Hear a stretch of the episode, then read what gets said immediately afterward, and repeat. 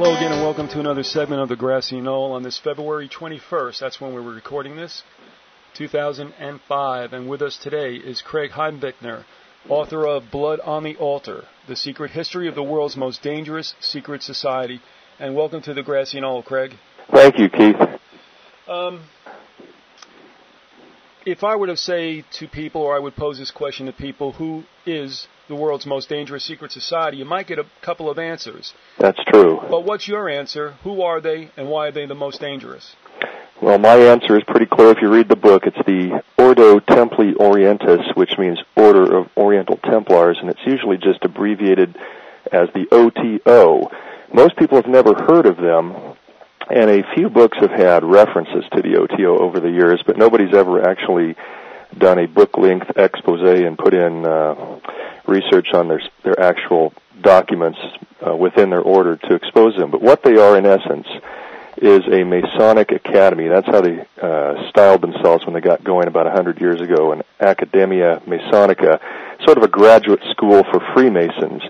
And the reason they're the most dangerous secret society is partly because of their behind-the-scenes role, which is obviously pretty successful since most people haven't heard of them, even though they're in 40 countries today, and also because of the fact that they have had their hands in just about every cookie jar you could imagine, from government to Hollywood to pop culture, education, the space program, and so forth. And they've been very, very successful. What drew your attention to this particular group? Mainly I said it because I remember a couple of years ago we kind of did a thumbnail on all the occult societies, or as many as we could find, and I did come across the OTO, and I looked over their website, and of course there's Astrum Argentium and all that. So how did you focus on the OTO? I focused on the OTO because as I studied Freemasonry, increasingly all the roads started pointing there in terms of advanced Freemasonry. And now I have to qualify that today you can go into the OTO. They've dropped the old requirement that you had to first be a Master Mason and so forth, which was the original requirement. But they've dropped that for an important reason, and that's because the average teenager and above is already initiated into the realm of the occult through pop culture so effectively that they can skip what used to be basic training and get it rapidly in the OTO itself. But it was still considered advanced-level Freemasonry. So since all the fingers pointed in that direction from the documents, and I try to work from Masonic source documents and statements of their leaders, and I did, I would say, intelligence work, but I won't go into details. Obviously, that would compromise sources and so forth. But everything started to point to the OTO, so that's where I turned. Is it correct to assume that OTO is actually beyond Freemasonry? Yes, that's very correct to assume that, although I know I've had some OTO people say, well, that's not correct anymore, that's what it used to be, but now you have the phenomenon where some people start with the OTO and then go on involve themselves in the regular stuffy version of Freemasonry, which is available in your town in the Blue Lodge or the Scottish Rite, but it still is the step beyond Freemasonry in that most people who join the Masonic Lodge join it for the propaganda reasons that are out there. That's benevolent order and help society and all of that window dressing that is used to recruit people, and also for family reasons, or families are involved, or finally one of the most important reasons, they want to grease their career track because it's a favoritism system and a protectionist system which advances people who are involved in their various careers. But if they get involved with that, they only go so far typically. And most people, although they are organs of some of the agendas of Masonry, consciously or unconsciously, just through their involvement, and then their involvement back in society, they don't get into the occult, although all Freemasonic writings at the highest levels point the finger there. So where do you get into the occult? Well, that's where you have to go the step beyond, and you have to go to a group like the OTO, which is the signature group of occult Masonry. We have heard from time to time, or read from time to time, that with Freemasonry it can go and does go beyond 33 degrees. One, yes. Did you encounter anything to that regard in your work? And two, is it true? Is it false? Did the degrees take over in the OTO? Well, that's a very good question, and the answer, first of all, is yes, there's plenty beyond the 33rd degree. The obvious immediate answer to that would be the Memphis and Misraim rites, which go respectively to Memphis to 97th degree and Misraim to 90th degree. And one of the most important leaders of the OTO, who I'm sure we'll be talking about, Alistair Crowley, he was at 97th and 90th degree in both rites. So you have the Scottish Rite up to 33. Memphis and Misraim go much further. But what the OTO does is it tops out at an 11th degree, which some will say, well, how can you have something higher than 97, which is 11? Well, it's because what the OTO then does is distill down and condense the most powerful points of occult initiation into just a few degrees. So by the time you're at, say, the 7th degree in the OTO, you're already past the 33rd degree in the equivalent Scottish Rite. And they move you rapidly through the levels of the occult and take you to, the highest degree would be the 11th. And then there's a related order that they have, the Astrum Argentium, the Order of the Silver Star, and that order actually plunges a person, if they want to go into it, into even deeper levels of occult initiation. What I would say a good description of what they're getting you to is what C.S. Lewis called the miserific vision, sort of the opposite of the vision of God. But anyway, they really work you past that at a more individual level in the Argentium Astrum, which is the AA, not related to Alcoholics Anonymous directly, but has the same letters. All right, so in a ranking order, then AA goes even beyond the OTO. It actually does, and there aren't too many people you will find involved with the AA. Even in the OTO, it's not everybody who goes into that. Just as a little aside, whenever I listen to, you're familiar with Coast to Coast, right? Oh, yes. With Art Bell and all that? Well, whenever I would have insomnia or be working a late shift and I would listen to it, once upon a time what I heard was, I guess it's a British Mason who wrote a book and completely denied that there was anything beyond the third degree, a complete reversal of the truth. Right. One other night I heard two guys that were calling in, I guess, to the show, or maybe it was the one guest, whatever, but the one popped off something in Latin, the other responded in Latin, and the host at the time, whose name I forget, but he's gone now, out of Atlanta, he goes, whoa, what happened there?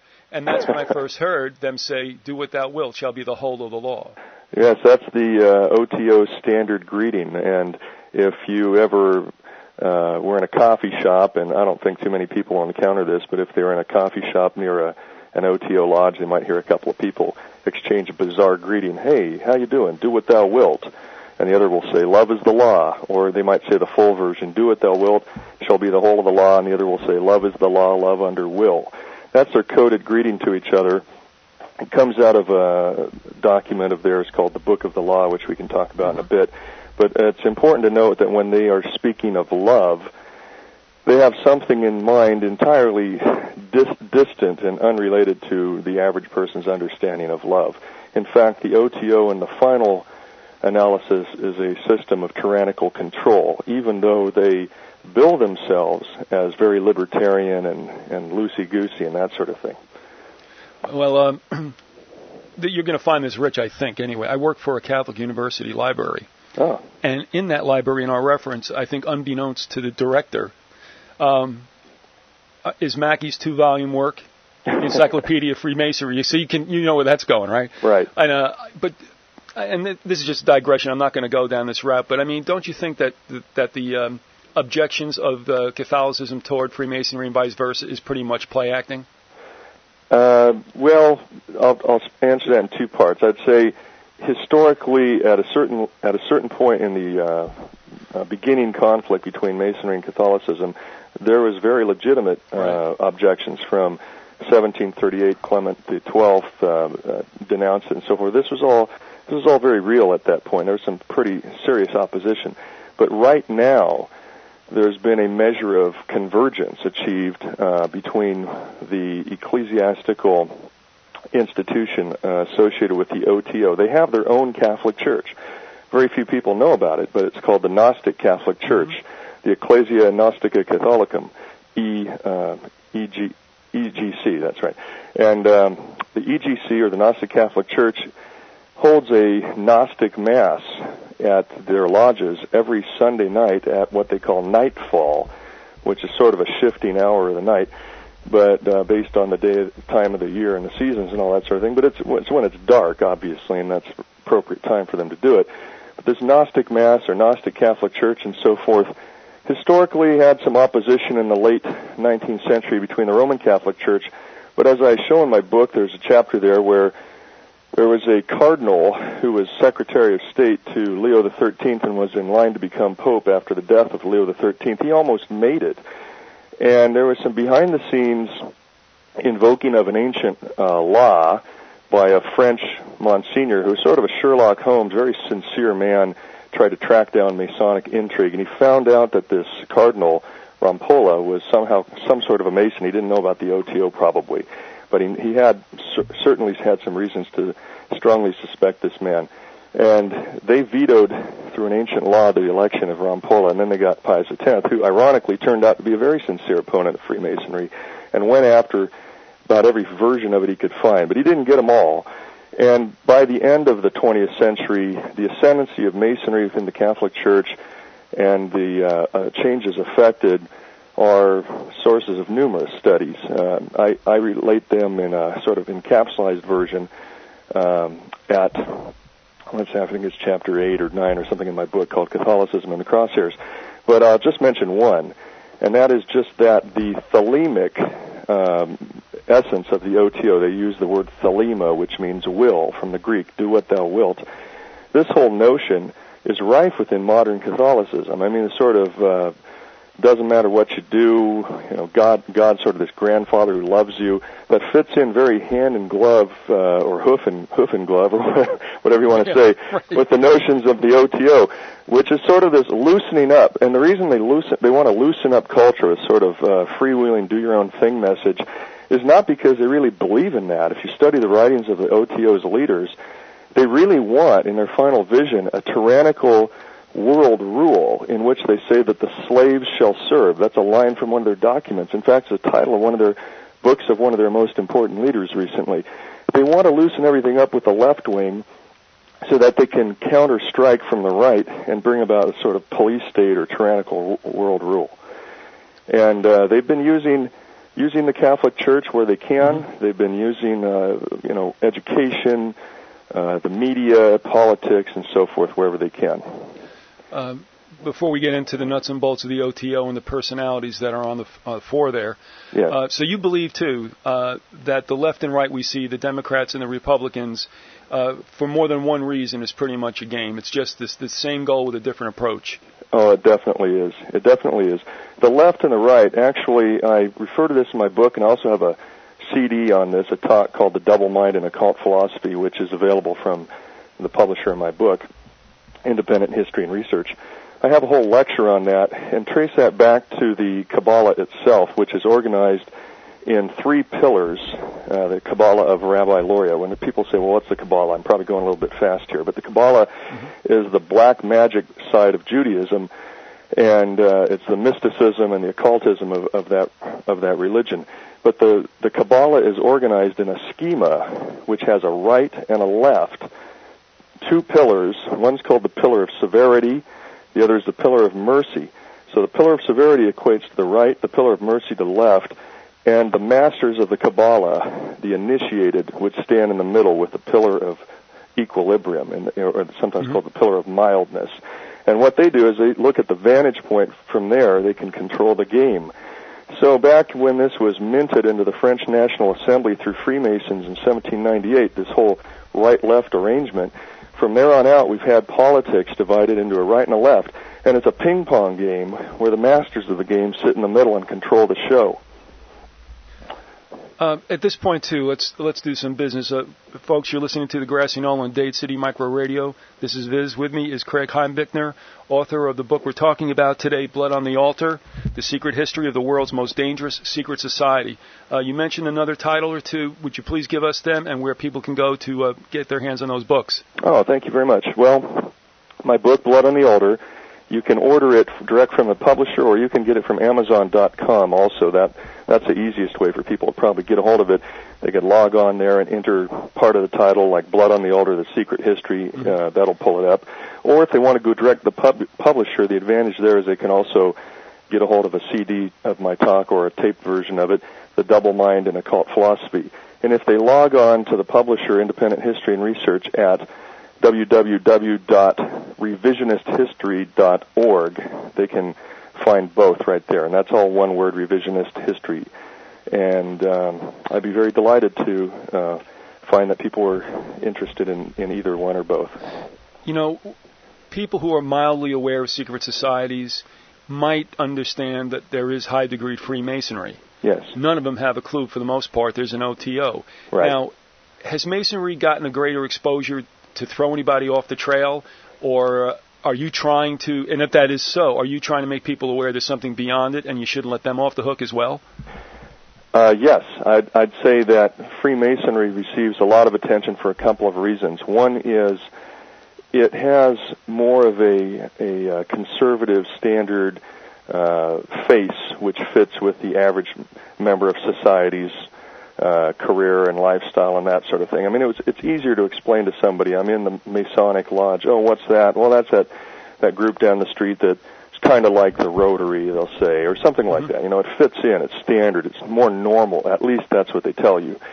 And so if I went around saying I'm a member of the OTO and it's an occult order, some people might get their hackles up. And so it's easier for a person to say they're a member of the, and of course I'm a member of neither one. I don't want anybody to think that. Mm-hmm.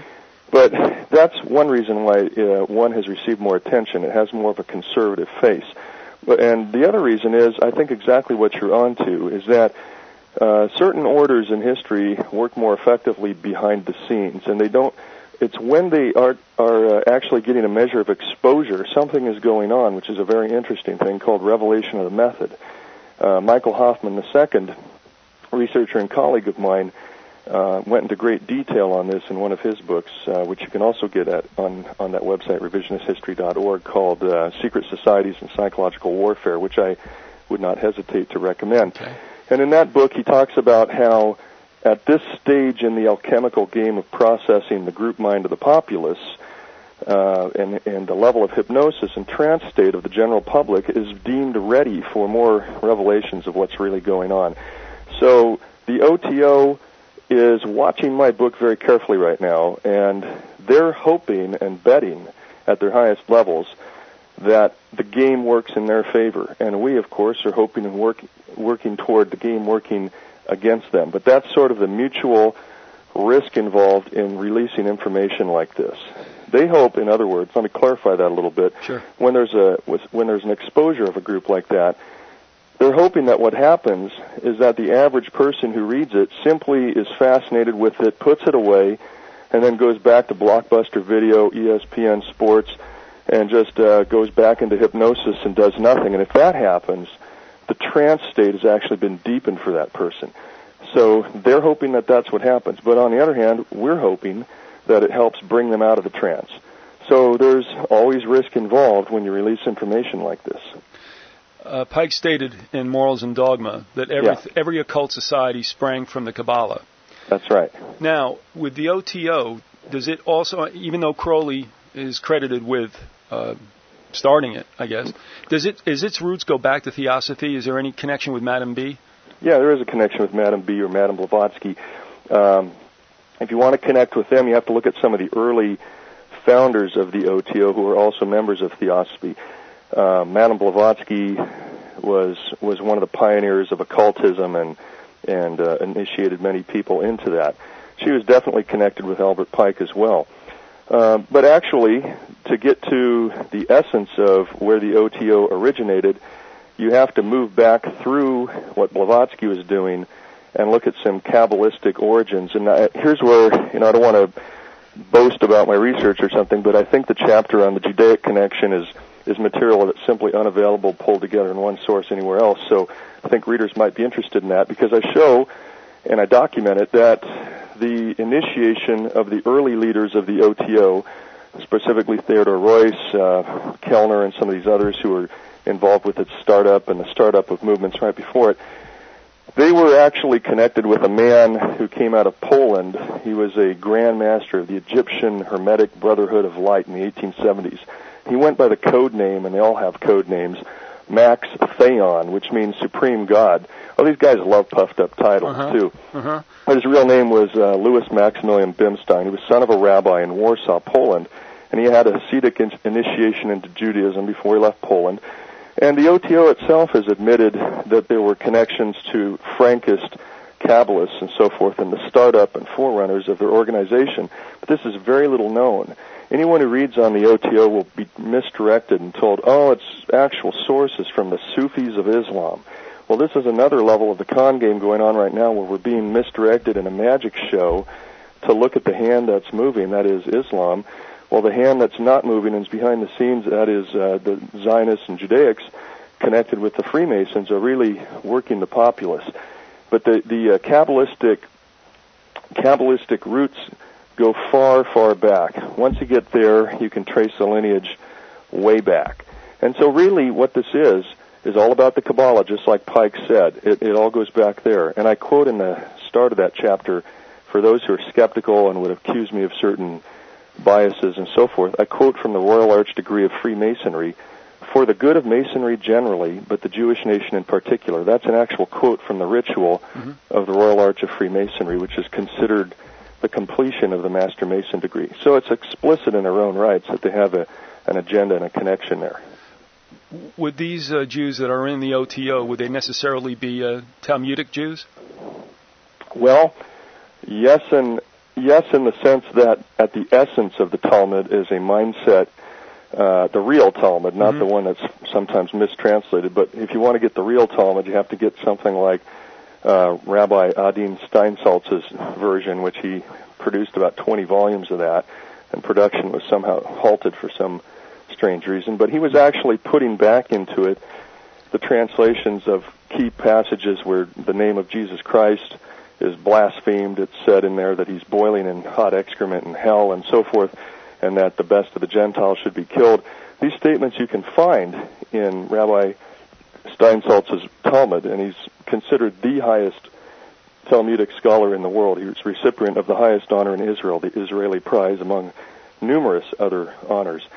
But the Talmudic Jewry would be, or Judaism, I should say, rather, is both conveyed by those who would be involved with it at the Orthodox level, but I think at a much more subtle level. Somebody doesn't have to be involved with it explicitly in ceremony to imbibe the essence of its mindset.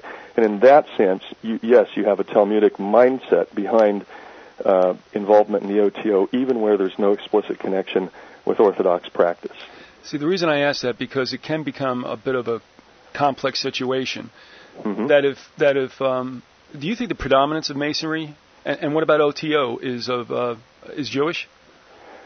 Well, mentally, yes. Okay.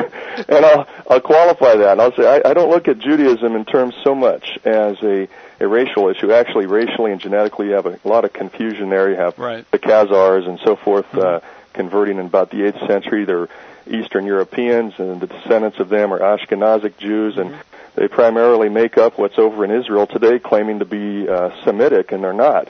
I mean, it's a real irony that in the name of anti-Semitism, or persons accused, rather, of anti-Semitism, if they defend the rights of a Palestinian, let's say a Palestinian Christian Arab whose home just got bulldozed and is truly Semitic, from the tank that was driven by a descendant of an Eastern European who converted in the 8th century. Yeah. And if you oppose that tank, you're called an anti-Semite. So you have all these weird racial cross-connections and so forth. But the mentality of Judaism, you have to go right back to the Gospels, and you can see it. I don't know how a person can read it and miss it. But the mentality is clear in all of the opposition of the synagogue to Jesus Christ. And ultimately, of course, the agitation for his crucifixion comes directly from the Sanhedrin and the leaders of Judaism. It's something. Freudian slip there. You got it. But anyway, the mentality is definitely there, and it's what's called in Freemasonry, they have members, and then they have what they call a Mason without an apron. And that is somebody who, while not being a conscious member necessarily, spreads their agenda. Well, there's a parallel to that in terms of Judaism. It's pretty much what the old useful idiot expression of Lenin, that somebody can do the work for them, a dupe. And there can be a mixture of conscious and unconscious cooperation in this, but the key thing is if the work gets done. So in that sense, the whole Judaic mentality is at the bottom of the OTO. And increasingly, as a person gets into deeper levels of the OTO, that becomes very apparent. In fact, Crowley's really, who is an important leader of the OTO, writes about it. He says the basis of their work is the Holy Kabbalah. He's that clear about it. I was... Did you want to finish off something? No, that's okay. Okay. The reason why I wanted you juxtaposed in time to some of our other guests is because at the root of all this, what we're dealing with in one way or another, and I got to tell you, as I was reading the book, I started thinking about, boy, this sounds an awful lot like Aldous Huxley. I wonder if he was in the OTO. And sure enough, you know, just as soon as I asked the question, I came upon it. Right. But we have two brothers, Philip and Paul, who have written books about the scientific dictatorship, which is Luciferian in its roots. Yes. And they hit on Crowley. Right. And then we had Chris Pinto, who's a documentary filmmaker of the Megiddo series, and he had a lot on Crowley. Good. And so let's now center on this character who, you know, I think a lot of people think is fun and games and just spooky stuff, but this guy was not fooling around, was he? Not fooling around at all. He put out a certain dramatic personae, which is still with many people. A lot of the young people resonate with that aspect of Alistair Crowley. You know, you have the pop culture of Ozzy Osbourne, Mr. Crowley, that song. His name's frequently called Crowley, but he actually pronounced it himself Crowley, which is fine. It's creepy Crowley, I guess. Either way. Something like that. But anyway, Crowley himself was a British agent. Let's get right to the bottom of it. The man worked for British Secret Service, along with figures like his friend Ian Fleming, who is the... author of James Bond. He wrote the James Bond series 007, which is another thing we could get into. But I'll just briefly mention that 007 was the code name for John Dee, the court occultist of Elizabeth I. And I have some material on him. Michael Hoffman has a lot of material on John Dee and his role in the birth of Freemasonry. But all of these things, you point back, you get to the British connection. And why is that important? British agencies, British intelligence... Because a lot of people don't realize how interconnected these con games and these Masonic con games and images are to the government. And when you penetrate back far enough, you find connections to the government. You find it today with the OTO, with figures like Jack Parsons shipping military secrets to the Israelis, having top-flight intelligence clearance. And he was a disciple of Alistair Crowley, who ran an important lodge in the United States, the most important lodge in the United States at the time. We can talk about him later, but Crowley was basically a Mason's Mason, and it's funny because if you get on the regular Grand Lodge websites, some of them will say, well, Crowley never had official recognition from any Grand Lodge. They love to play these games with the Goyim, with the outsiders, with the Cowans, as they call them, and they like to have these official denials, et cetera, of any connection with this lodge or that lodge, just like that person you mentioned who denied there was anything past a third degree or 33rd degree. Right. They love to issue all of these pretentious denials.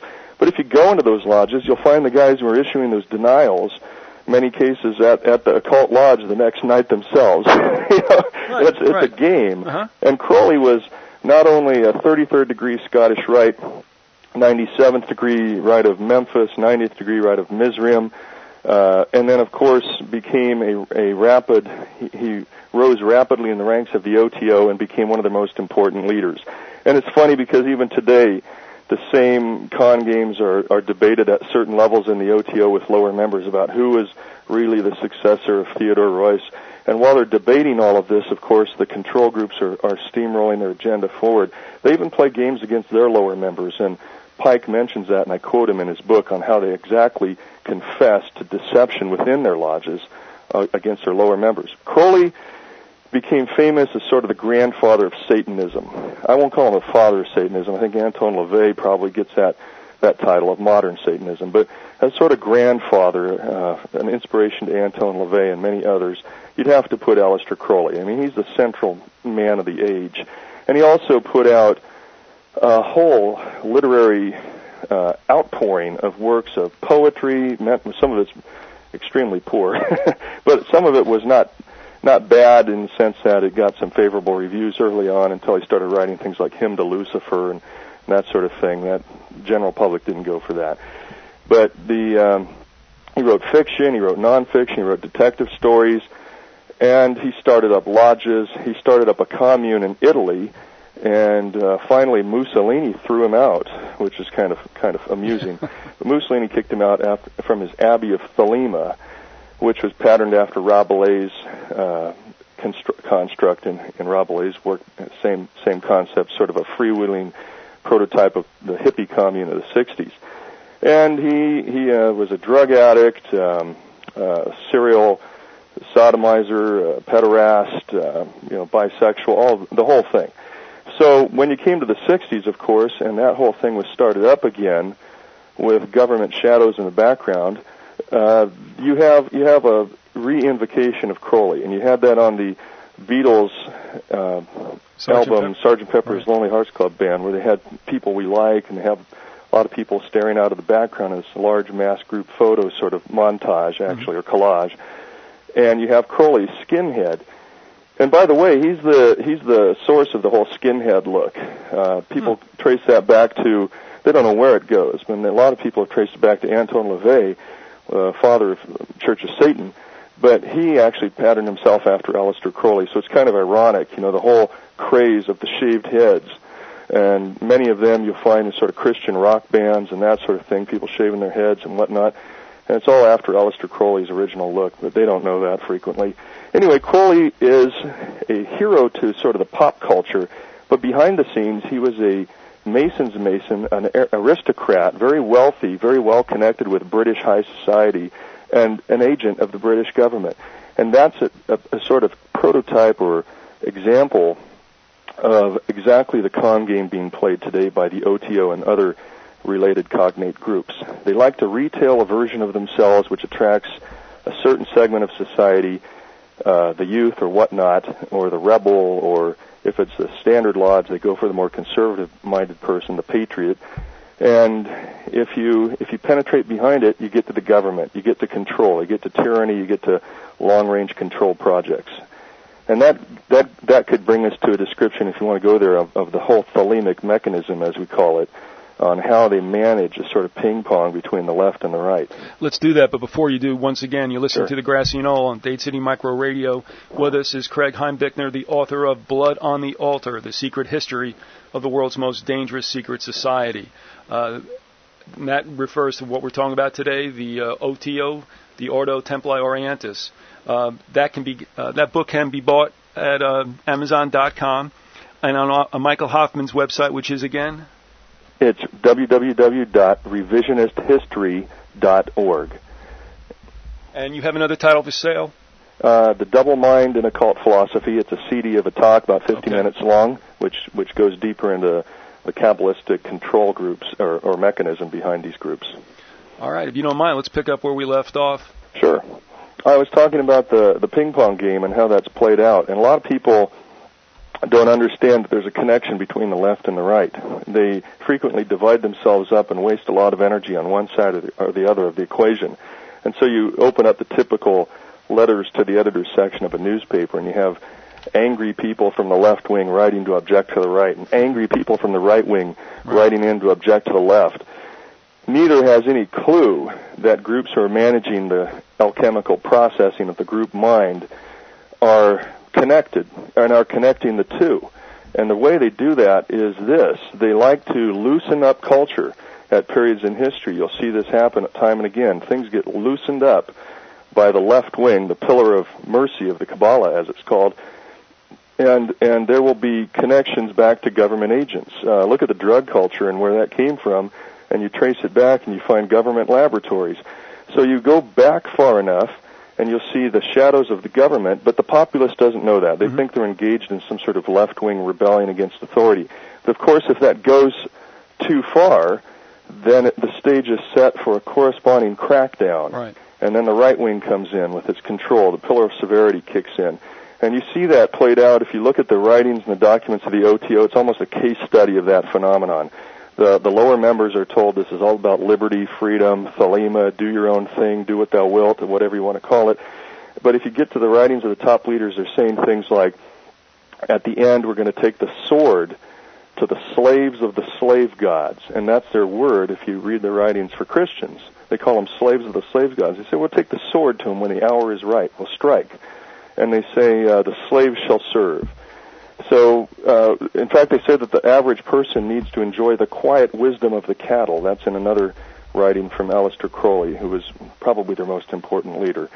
So you have these overt statements at their higher levels of tyrannical control. And yet the message, if you look at pop literature like Robert Anton Wilson's Illuminatus trilogy, sort of a front man for their whole milieu, and tries to put out a mythos that this is some sort of libertarian endeavor, it couldn't be anything further from the truth.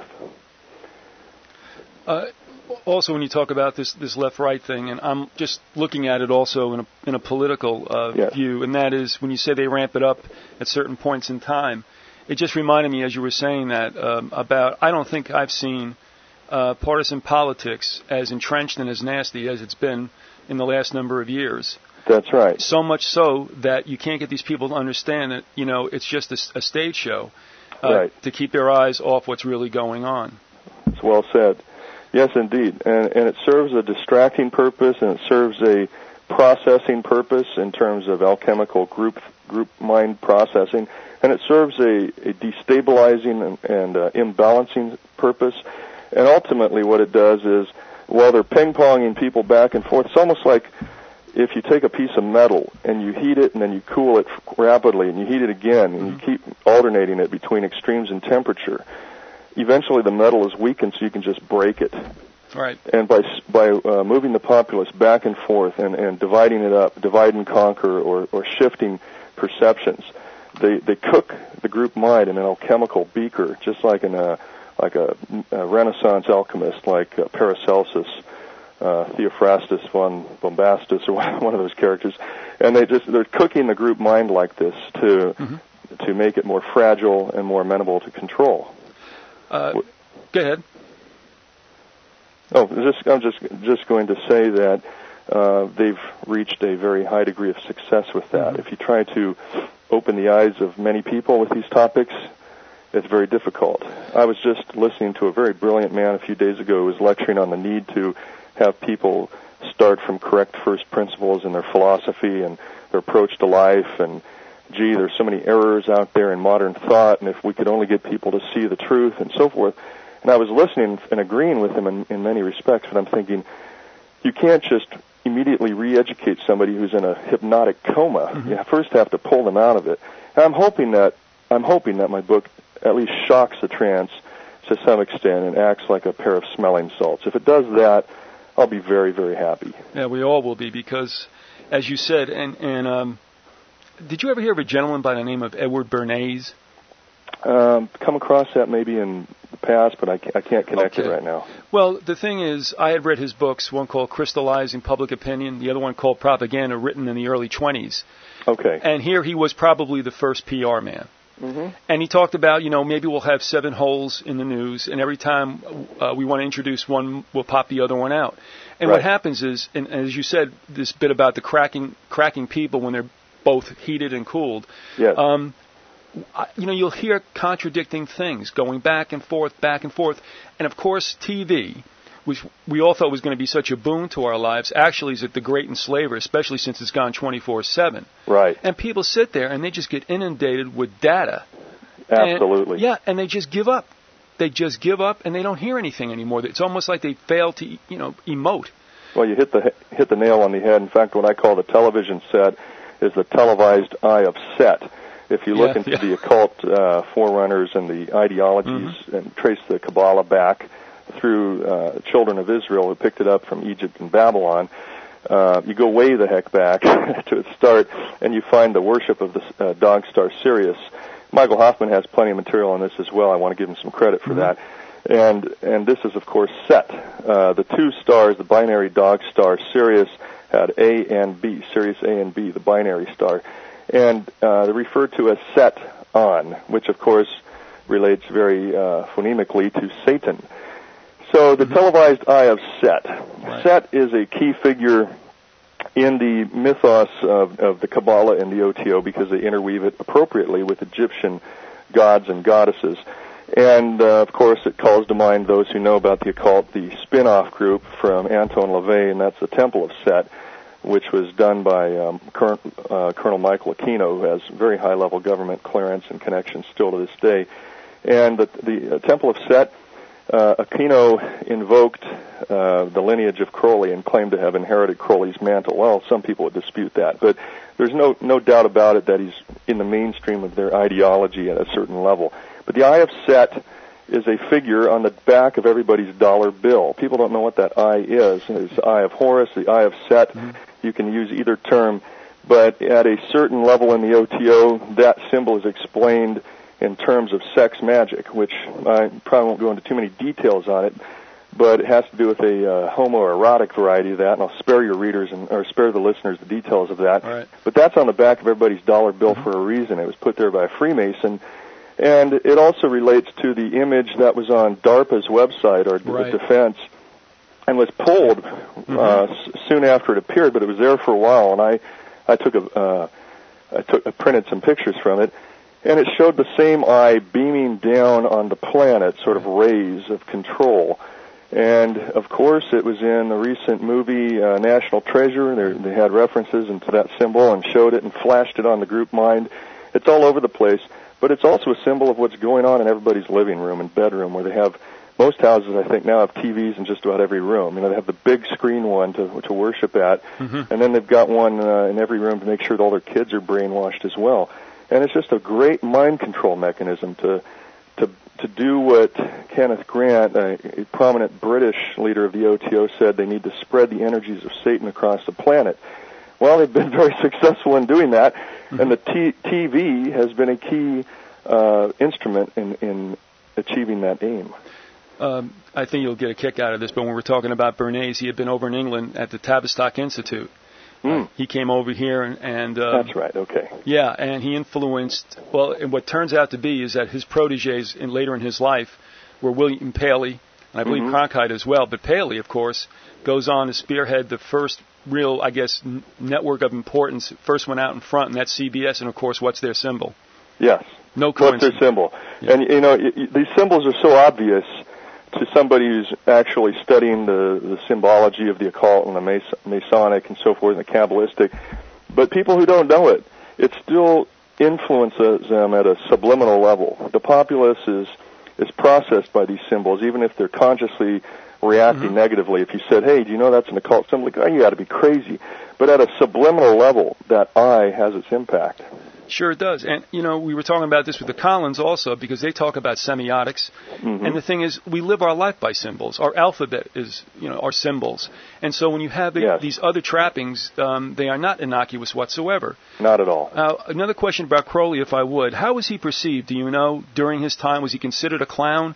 Or, you know, was that like the persona he wanted people to believe in? But behind the scenes, he actually was a very dangerous individual. You've got it. Exactly. He projected a persona of notoriety. And the newspaper in England, John Bull, at one point described him, dubbed him with a phrase which has become famous or infamous relating to Crowley. They called him the wickedest man in the world. And he loved that. That was exactly what he wanted. He wanted to be in and out of the courtrooms, in and out of public opinion. He wanted to be in the newspapers as this sort of buffoon, drug addict, womanizer, controversial figure. Whereas behind the scenes, he's working along lodge lines and lines of setting up his network of lodges and producing exactly what he did produce, which is a huge spread of the OTO, including getting it over here into the United States of America, which he's very effective at doing. I have one more question, Ashton, and I'd like to get to some of these bullet points that you forwarded, because I think that's important, the time we have left, that we get a chance to touch upon that. But, you know, you've used the word a couple of times today, and that is alchemy or alchemical. Yes. And most educated people will think back to Merlin and such and go, that wasn't really real stuff, was it? What is your take on alchemy?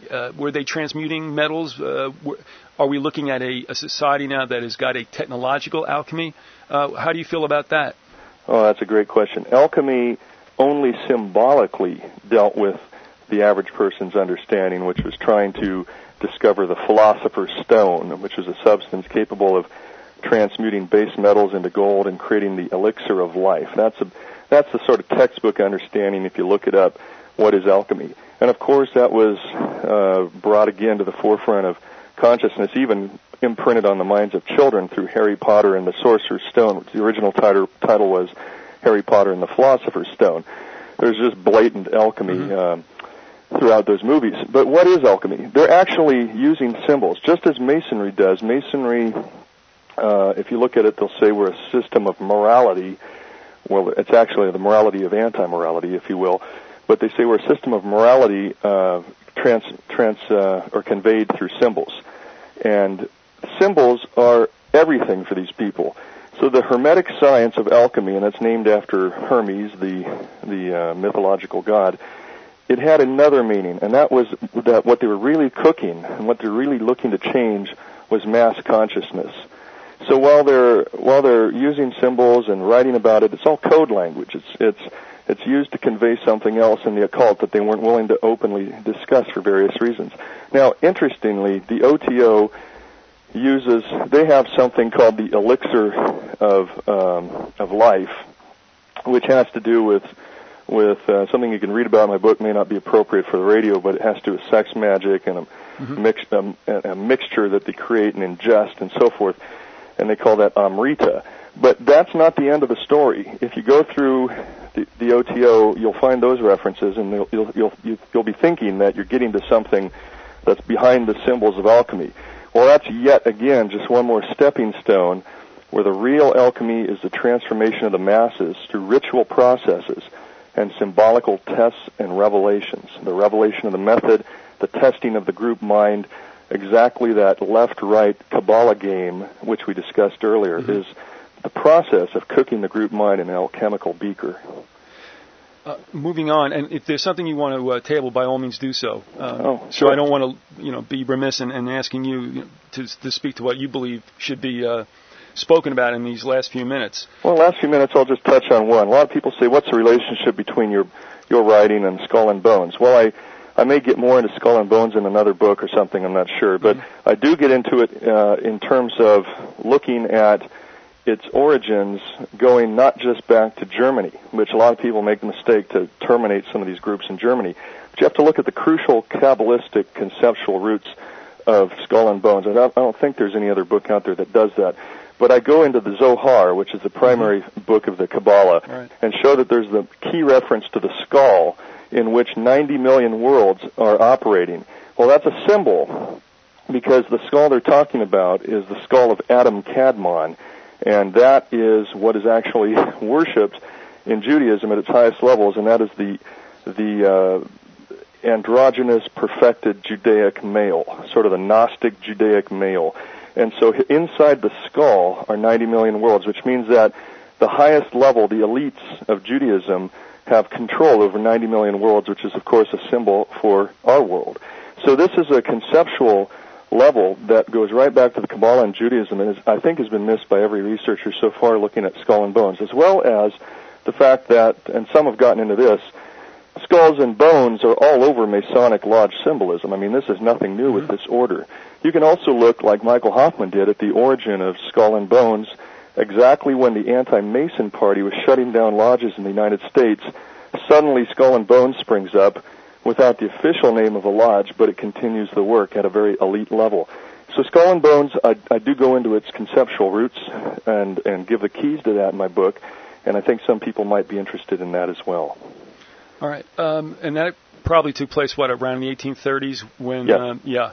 And was it a Elihu root that began in Skull and Bones, is that correct? Yes. Okay. You got me kind of intrigued. I think if you could speak a little bit to this, Kinsey and the OTO. Okay. Yeah, we got that movie out here by Rupert Murdoch's Fox Studios.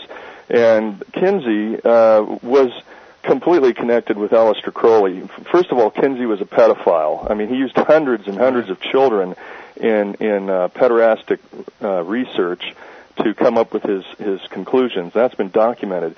But and that's not in the movie. But also not in the movie is the fact that Kinsey made a pilgrimage to Crowley's Abbey of Thelema in Cefalù, Sicily, and was so entranced and enraptured with Crowley's work, he actually tried to get a hold of Crowley's diaries, his so-called magical diaries, because he wanted to keep them as an important source document for his own research.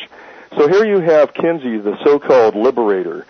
And what's behind Kinsey? A fascination with the occult, a connection to the OTO and to Crowley himself, and a direct pilgrimage to Crowley's center of Kabbalistic depravity in Cefalù, Sicily, Italy. And to think the impact that the Kinsey Report had back in the 60s. Yes. You know, and how maybe it even changed a lot of people's attitudes towards things like marriage and sex and whatnot. And it's still invoked today in all of the ongoing left-wing side of the alchemical cooker. That's true. Also, before we go any further, Craig, can you give us some ordering information? I want to get that in before we come to an end. Thank you. Blood on the Altar, The Secret History of the World's Most Dangerous Secret Society. It's available on Amazon.com. It's also available from the publisher, Independent History and Research. That's Michael Hoffman II, at revisionisthistory.org, www.revisionisthistory.org. You can also find a CD of mine, The Double Mind in Occult Philosophy, which some might find sort of high-level study of some of this stuff.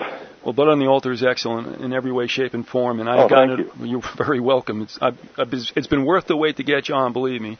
Thank you. Boy, you haven't given up 1 second here, so good for you. Another point that very intriguing, OTO and the space program. OTO and the space program. In bed with each other from the beginning, and specifically through Jack Parsons, John Whiteside Parsons, who is the founder of Aerojet, co-founder of Jet Propulsion Laboratory in Pasadena, California. There's a lot on him in my book, and Parsons was the leader of the Agape Lodge, which is ironically or sarcastically named that, in Pasadena, California. His connections go to the Hollywood elites as well as the space program through that lodge. And he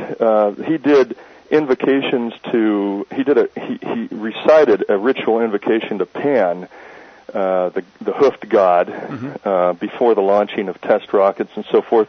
He was a key figure and called himself the Antichrist, by the way. These guys love to give themselves titles like that. Right. He was involved in ritual productions of a homunculus, which is another Kabbalistic project. I think probably time's limited, and you can read about it in my book. But if you want to read about what's happened to our space program, where's it come from, and what's the point of it, there's some keys to that in my book. Or, if you don't mind, I want to ask you a question because of what I'm getting involved with, and I'd like to hear your take on it. Sure. All right. A number of the people that are interviewees lately, we're dealing with these semiotics, the symbolism that we see, especially as it relates to 9/11. Right. However, we had a guest on a long time ago who said, it's Dr. Rebecca Carley. She said, if you want to see where the future's going in terms of the occult, she said, just watch Hollywood and the Sci-Fi Channel. She said, because in their sick Masonic minds, if they tell you they're going to do something to you, then it's okay to do it. How do you feel about that? Well, I would explain it a little bit differently, but I see her point very well, and I would look at it in terms of the rubric of the revelation of the method, and the way I explain that is in terms of hypnosis. In other words, if you're taking somebody down in a trance, if you're a hypnotist, you start with a light trance and so forth through suggestion, you get them under, and you want to deepen the trance, you give them a test, you tell them something that could wake them up, but you take a little bit of a risk there. And if they don't wake up, they actually go deeper at that point. And at the same time, a secondary result of that is you now have a gauge to know that they're at least past that level of trance depth. So when the cryptocracy, of which the OTO is the master rite, the secret rulers, if they tell you they're going to do something to you, they're also testing your trance. And if you don't come out of it as a populace, like they came out of it in the late 1820s, 1830s with the anti-Mason party, which was very successful in the United States for a while. If we don't do something like that and organize, we go deeper, and that's part of the function of the revelation of the method. So do you see popular movies and TV shows as being conduits of this kind of symbolism? Absolutely. I make a few references to that in my book, and specifically in terms of some of the stuff done to children. But absolutely, that's one of its primary functions. Have you, by any chance, seen that movie, National Treasure? No, I'm extremely busy, and I do intend to see it soon. I'm just going off of looking at its trailer and checking out some other sources on it. But I plan to get to it at some point soon. And not to become preoccupied with 9/11, but there's one individual working on going back and looking at a lot of films to see if there's anything there. And, you know, whether maybe it's coincidence, fine, but there's a lot there. There's a lot there to be explained. And, you know, also, how long had they had this in their minds? If Daddy Bush conjures New World Order for the first time in the United States on 9/11, I think it was 1990, and it happened again and again on 9/11. I mean, I look at this as this kind of sick joke that's being played out amongst all them, and of course the joke is on us. Right. And so I believe, well, and you would agree too, wouldn't you, that numerology is also very big to these people? Oh, it's enormous. And it's enormous not only to these people, not only to occult orders, not only to Freemasons, but it's right back to the Kabbalah itself. And all these religions, though, don't you find, and I know that I went to the website, or cult societies, rather. I went to the OTO website, and I every one of these, no matter Kabbalah, whatever, do you find that it always goes for that play on Lucifer and that leitmotif? Yes. Yeah, they love to come back to that. He's the philosopher's light bearer. That's what Lucifer basically meant in the Latin.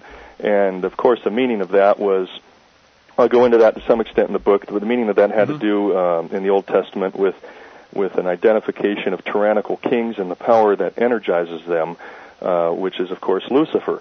So both are referenced in Scripture, and there's a close connection between the two. And because the occult is seeking to impose this new order of the ages that you're talking about, well, it's basically been very successful with it to this extent. We're getting to some key moments coming up where it's going to be winner take all probably.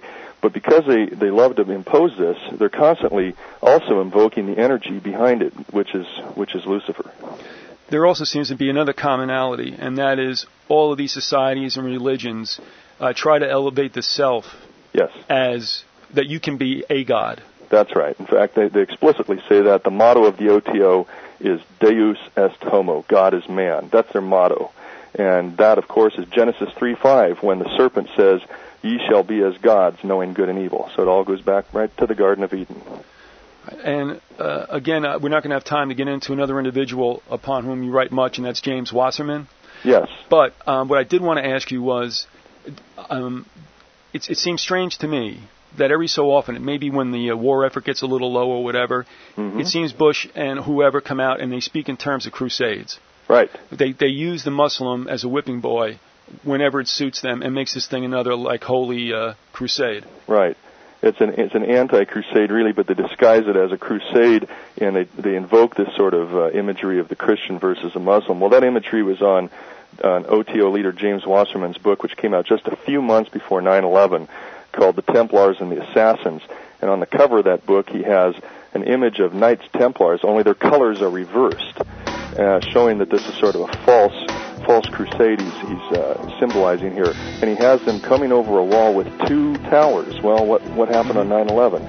And facing him on the other side of the wall is two shadowy Islamic terrorists, which could be taken to stand for, I suppose, Usama. Right. The name's been spelled both ways.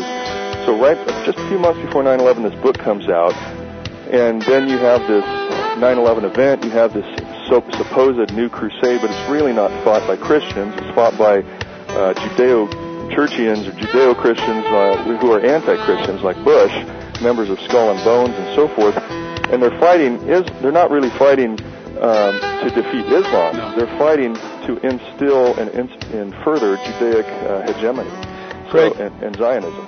That's what it's all about. That is true. And on that, we're going to have to leave it. Craig, thank you so much for coming on at long last, and you did a great job, and I thank you for being at the Grassy Knoll. You're more than welcome. It was a true pleasure. And I'm going to send some stuff along through emails and images that you might be interested in.